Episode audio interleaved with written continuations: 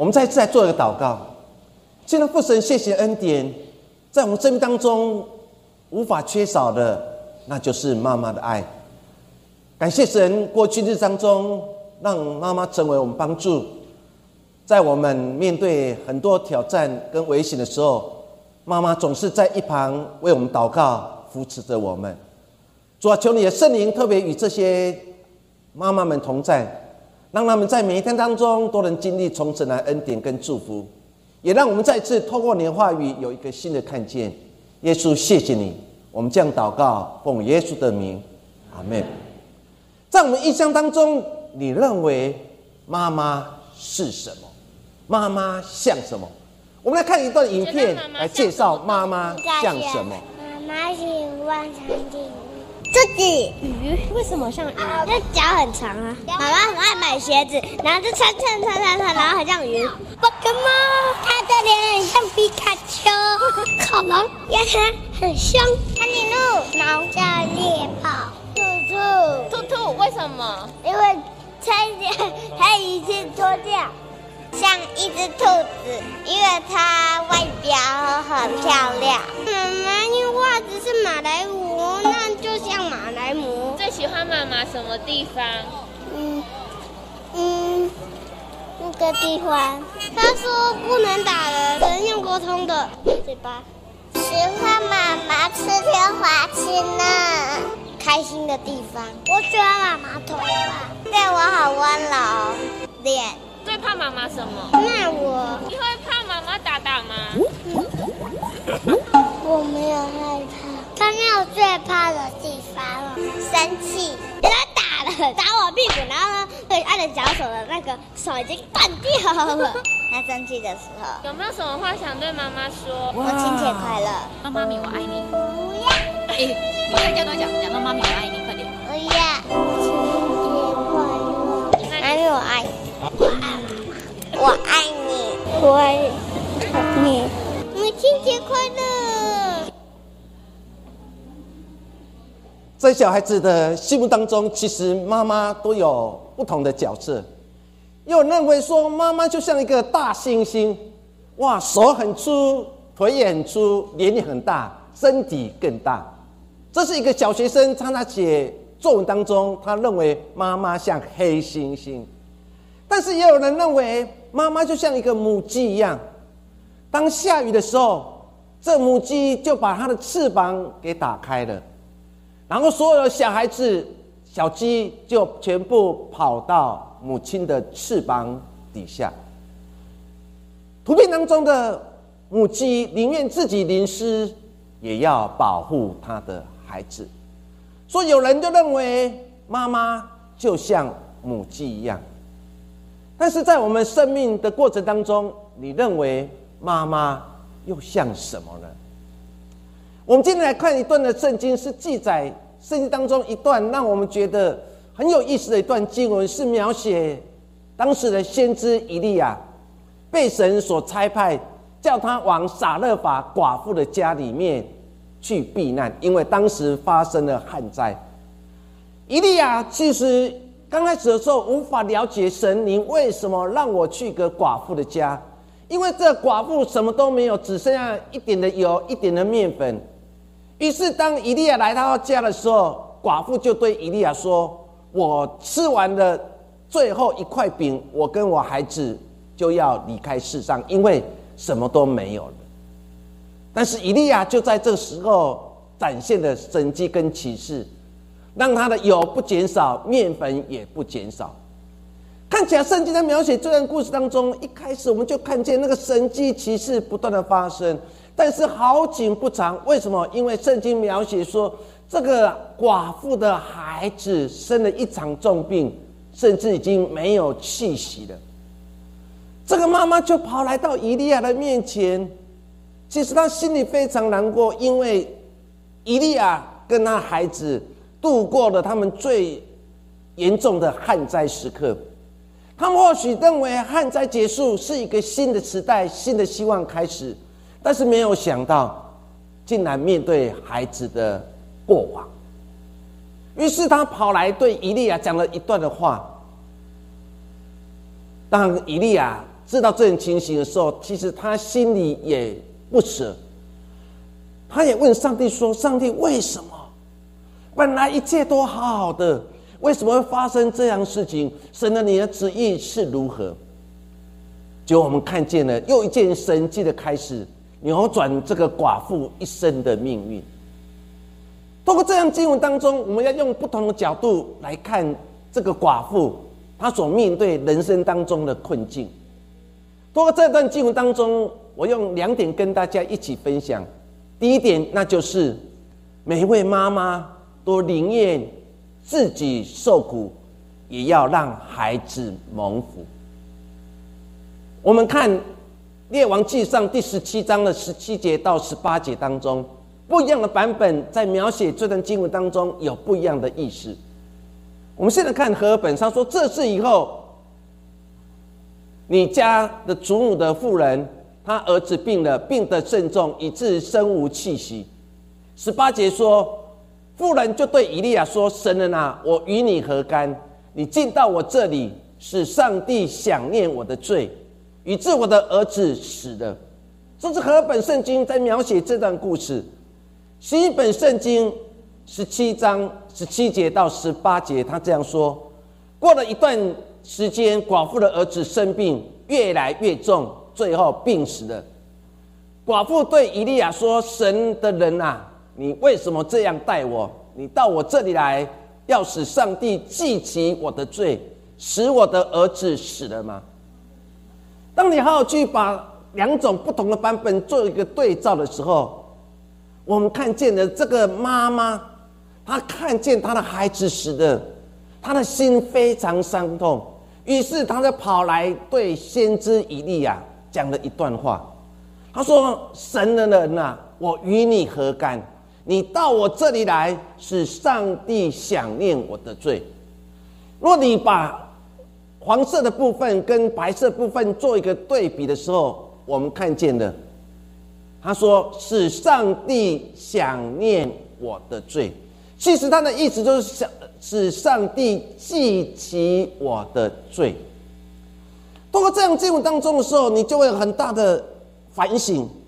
这个妈妈来到以利亚面前，她第一个对以利亚说：“我今天所面对这样的事情，我的孩子死掉了，是因为你来到我这个地方，使上帝想念我的罪。”用新译本翻译就是说，让上帝记起我的罪。犹太人的想法当中，他们认为，当我面对一件的苦难当中的时候，是因为我得罪了神，所以上帝的惩罚来到我的当中。若用现代的语言，我们会这样翻译说：是不是以前我做了什么坏事情，所以我的孩子才会死？这是现代人，若我们面对这样的事情当中的时候，我们一定是马上归在于我做了什么坏事情，所以我孩子才会生了一场重病而死的。这样的想法在宗教学当中叫做宿命论。我们常常所面对很多的苦难或很多无法了解的事，我们常常都这样自我然后鞭打自己，我们常常都说这是我害的。所以你可以想象，这个妈妈当然面对孩子过世的时候，她跑去跟以利亚讲了这段话，说：都是我害的，是我的罪太大，所以上帝惩罚在我的孩子身上，这一切都是我害的。不仅如此，当我们面对很多事情临到我们身上无法解决的时候，我们也会讲说：是不是我丁细郎最下面拍戏的代志，所以这辈子我要来还债，我要来偿还这一切债务。其实我们每个人人生的经历当中，我们被宿命论所缠绕着，所捆绑着，所控制的。我们无法挣脱这样因果关系，我们无法挣脱这样的宿命论，所以我们常常就会鞭打自己，如同那个妈妈也是鞭打她自己。她说这句话的意思说：宁愿我自己死，我也不要让我的孩子死；宁愿我自己受苦，我也希望我的孩子一生都蒙福。其实我们在座的很多妈妈，我们不也是如此吗？咱欠长内多为的是什么？就希望我的下一代、我的孩子们、我的孙子们可以过着幸福快乐日子。所以我们在座的很多的父母亲，过去的经验当中，我们不断的节省自己，希望我们孩子可以过着幸福的日子。我们孩子们，你真的可以知道父母亲的心吗？为什么妈妈爸爸跟你们出去以后，他总是选那个最便宜的，可是孩子们出去总是选那个最贵的、最好吃的？为什么每个父母亲总是选最便宜的？因为他要把钱省下来，让他的孩子有一天有房子住，有车可以开，然后对学费不会任何的烦恼。其实这是每个父母亲的心，不是吗？这个孩子当他面对这样死亡，妈妈她如何来面对？这个妈妈跑来跟以利亚说：“都是我害的，今天都是我不好，今天都是我不好，所以我的孩子，上帝惩罚在我的孩子身上里面。”我们在座很多妈妈，我们过去日当中，我们就是这样不断的鞭打自己。都是我害的，都是我害的，所以我的孩子功课不好。就是因为我以前没有读书，我以前不识字，所以孩子今天受制那么辛苦，所以我们常常就鞭打自己，然后虐待自己，苦待自己，让我们的生命当中其实充满了很多的苦毒。所以因此我们常常被宿命论所缠绕着。台湾人不是就是如此吗？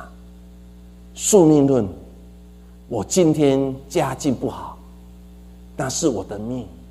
我今天嫁一个不好的丈夫，娶一个不好的媳妇，那是我的命。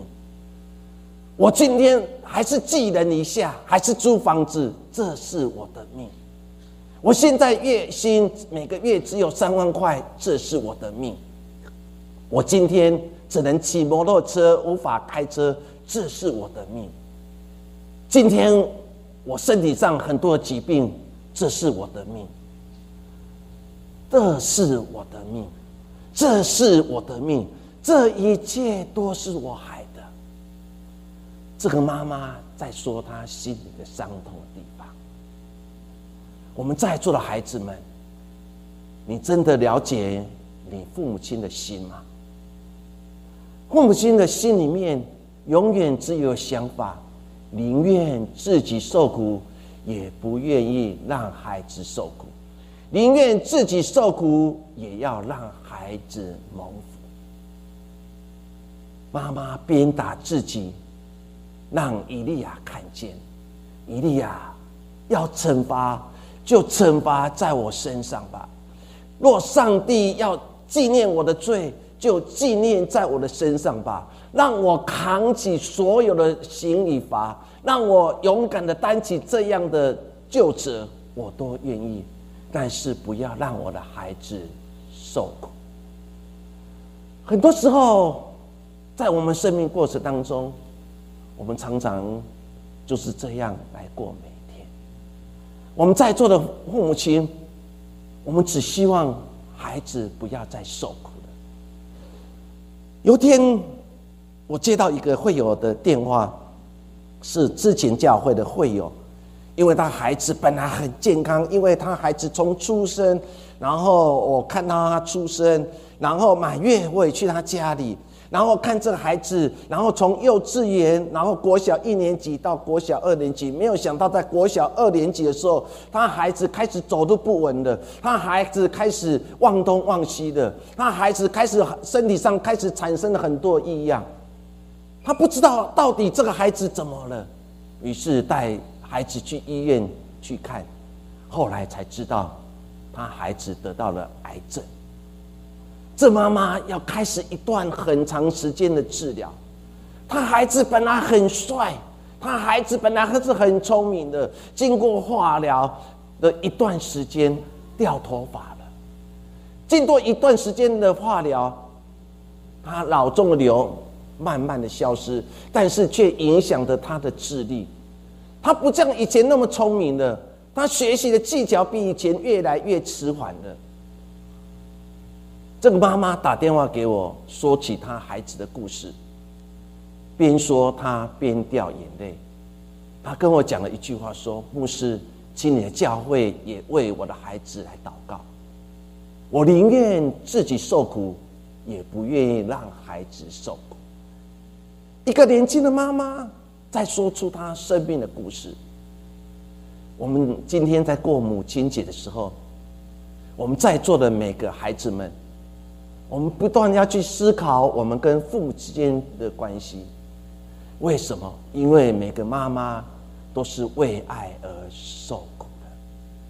就如同这个寡妇，当她看见她孩子病重了，当她看见她孩子已经没有任何气息了，她跑来跟以利亚说：“以利亚，过去饥荒日子是我们家陪伴你走过，我们一丝一毫都没有得罪过神，为什么如今本来一切要美好了，为什么如今我的孩子竟然生了一场重病，而且已经没有任何气息了？以利亚，是不是我得罪神？是不是我所做的坏事情让上帝想起我所犯的罪，所以这个惩罚就临到我的孩子？若是如此的时候，我宁愿自己受苦，我也不愿意让我的孩子受苦。”其实你可以想象这个寡妇的心情，为什么？因为她已经没有丈夫了。若她再没有孩子了，她人生当中不是彩色而是黑白，她可能也无法活下去了。为什么？因为所有盼望都不见了。因此他对以利亚讲的这段话当中，其实里面包含了说，我宁愿自己受苦，我也希望我的孩子平平安安长大。每个父母亲他宁愿吃苦，希望孩子过得比以前更好日子，所以希望孩子能过得好，希望孩子有一天当他买房子的时候，我这个老妈子还可以拿出50万，拿出30万来帮助孩子能付清头。这是每个妈妈的心声，每个妈妈总是为爱而受苦。亲爱家人，我们真的有看见妈妈为爱而受苦啊！若你看见了，今天你回去，你要好好去对你的妈妈一个爱的拥抱，因为过去的日子，她生你养你非常不简单，她节俭来过每一天，希望你过好的日子。你可知道她的心？寡妇就是如此，不是吗？她宁愿自己受苦，也要让她的孩子蒙福。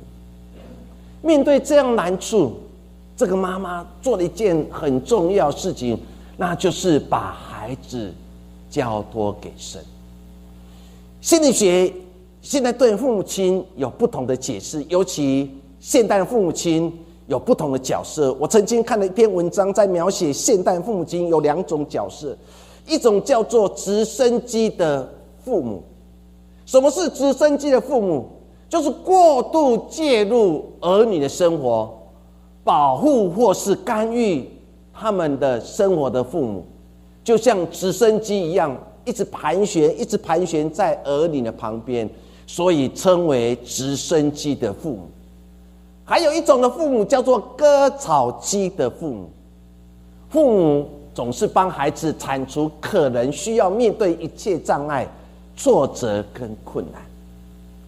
那你好好想想，现在父母亲非常难当，有些父母亲就是直升机父母，他常常是盘旋在孩子的四周围当中，要保护孩子，但是无形当中却干预了孩子，所以以至于孩子觉得他被干预了，孩子认为他被控制了，所以他就不想回家，因为父母亲过度的干预，因为他不想永远活在父母亲的庇荫之下。可是父母亲总是爱孩子，他希望他就像直升机一样，一直飞，一直绕着孩子的生活中。我们在座很多父母亲，其实你生活中心不是以你而为生活中心，你的生活中心竟然多是你的孩子，所以你常常一直飞，一直绕在孩子的四周围。孩子看久了，知道久了以后，他觉得他很烦了，他累了，他跟父母亲说：“不要再来我的生命当中，请你离开吧。”很多父母亲心伤了，心痛了。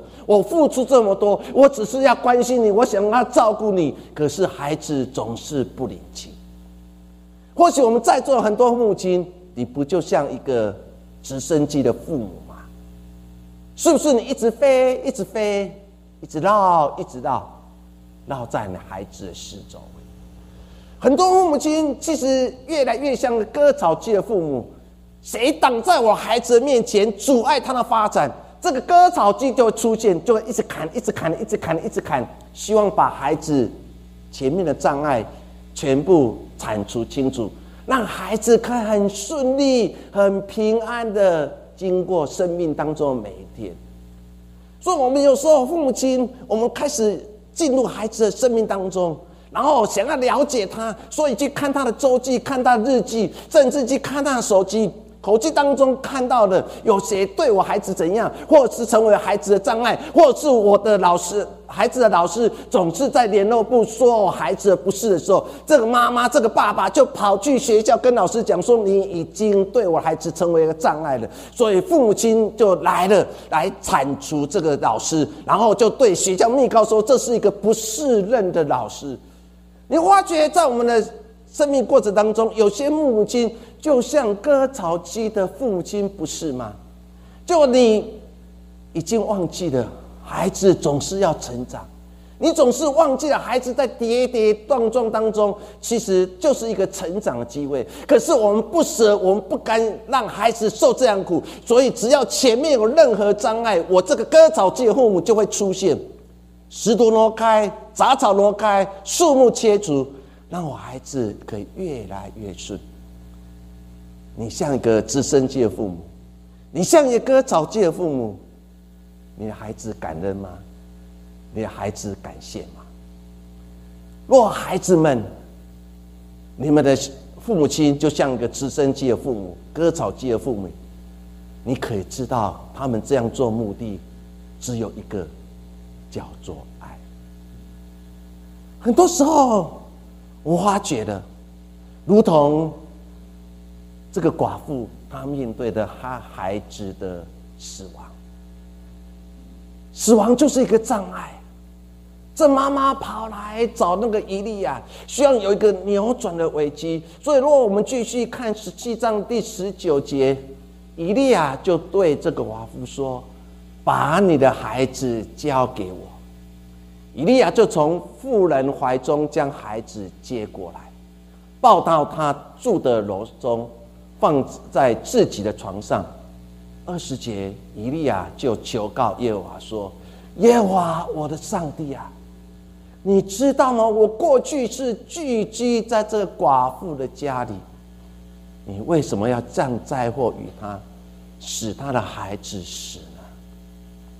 以利亚其实他心中也有很多不明白，神啊，这几年是这个孩子跟他的父亲跟他妈妈养活我，若没有他，我可能在这场饥荒当中而离开了。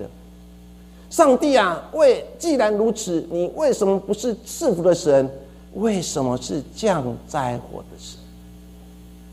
但是我们看见以利亚做的非常重要的动作，他对这个寡妇说，就把你的孩子交给我吧。亲爱家人，各寡妇看见他的孩子已经死了，病死了，可是以利亚却说，把你的孩子交给我。我们已经伤心的不得了，甚至我们已经把孩子抱在我们胸中，我们不断的大声的哭泣，是我过去的罪让上帝想起我的罪。可是我们看见了，当以利亚这样说的时候，妈妈就把孩子交给了以利亚。以利亚讲了一句非常重要的话，把你的儿子交给我。一说把你的绝望就交给我，把你的孩子这个死亡事情就交给我。以利亚在做一个非常重要的动作，交给我，如同他对这个寡妇说，就把你的拦住交给神吧。以利亚这个地方讲的这句话说，把你的孩子交给我，其实它有2种意义。第一种意义，那就是把你的难题带到神的面前吧。我知道死亡是一个难题，因为没有人可以超越过死亡。你现在所面对的绝望也就是如此。你的孩子已经死亡了，你也无法扭转整个局势了。所以以利亚说：“就把你的孩子交给我吧。”一说就把你的难题带到神的面前吧。以利亚再次跟这个寡妇讲说：“因为神才是一切答案的所在。”因为在过去饥荒日子，上帝就是答案，让他们在饥荒日子当中油跟面粉都一点都没有减少。虽然你如今面对孩子死亡的事情，你把这个难题就交给我吧，因为神才是你我真正的答案的所在。亲爱家人，有时候我们过度的关心，过度的控制，以致我们孩子在我们所期待之下竟然跟我们所想很多的差距。或许我们希望自己就成为一个直升机的父母，或许我们就希望自己成为一个割草机的父母。我们认为我这样做对孩子最好，我这样保护孩子是最好，我这样把所有障碍拆除是对孩子最好的。我们常常认为我这样做是对孩子最好，但是孩子有时候不见得知道你的心。以利亚就对寡妇说：“就把你的孩子交给我吧。”一直说就把你的难题交给神吧，因为神才是一切答案的所在。亲爱家人，当你在惦记你孩子的成长，当你为了孩子的未来在伤心在烦恼时刻，你常常用过度的关心去孩子的身上，为什么不把你的孩子带到神的教会？为什么不把你的孩子交托给神？就如同以利亚所说的，把孩子交给我。是不是我们在座每个父母亲，当我们今天在过母亲节的时候，我们要有一个新的看见，你要再次勇敢的宣告说：“神，从今天开始，我要把我的孩子交在你的手中，因为我相信所有难题，神你会为我解答。”很难的功课，因为要放手，因为要学习放手。当我们愿意学习放手之后，你会看见你孩子在跌跌撞撞当中成长了。在23节，我们继续看经文当中，以利亚就把孩子从楼上抱下来，进屋子交给他母亲说：“看啊，你的孩子活了。”妇人对以利亚说：“现在我知道你是神人，耶和华借你口所说话是真的。”孩子活了。当他交出去了，把孩子交托给神了，把难题交托给神了，神也给他一个答案，那就是让他的孩子活了过来。亲爱家人，在座父母亲，神放心把孩子交给我们，我们也应该要全心将孩子交托给神。神放心把孩子交托给你，我们也要全心全意的把孩子交托给神。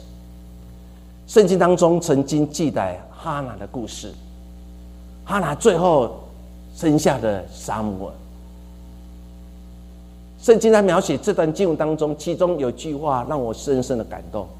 1章26节说：“妇人说，主啊，我敢在你的面前起誓，从前在你这里站着祈求耶和华那妇人就是我。”哈拿自己说：“我祈求，我也要得这孩子，耶和华已经将我求的赐给我了。”1章28节说：“所以我要将这孩子归于耶和华，使他终身归于耶和华。”你知道，当哈拿得到了一个孩子撒母耳来到他生命当中，他想起了过去他在神立约所说的每一句话，所以他就来到神的面前，对神说：“神，现在站在你面前的就是我，我的名字叫哈拿，我所求的神你已经应允我了，我也要将我的孩子交托给你。”所以到1章28节说：“我要将这孩子归于神，我使他终身归于神。”一句话就是归于耶和华。一说我要把我孩子交托给出去，神，我相信这孩子是你的，你会亲自保守看顾，让这孩子在一个好的宗教生活当中平安的长大。亲爱家人，是时候到了。不管你孩子现在可能是国小、国中、高中、大学，你要勇敢的对神说：“神啊，我要把这个孩子归于耶和华。我相信我的照顾永远比不上上帝的照顾，我的赐福永远比不上上帝的赐福，我的爱永远比不上上帝对我的爱。”若是如此，为什么不从现在开始把孩子交托给神吧？就勇敢的把孩子的手交托给耶和华吧。有神的管教胜于你的管教，有耶和华的智慧胜于你的智慧。当我们愿意把这孩子完全交托给耶和华的时候，我们看见了这孩子就成长了，而且成长在一个爱的当中而成长。诗篇37篇第5节，我们一起来读：当将你的事交托耶和华，并倚靠他，他就必成全。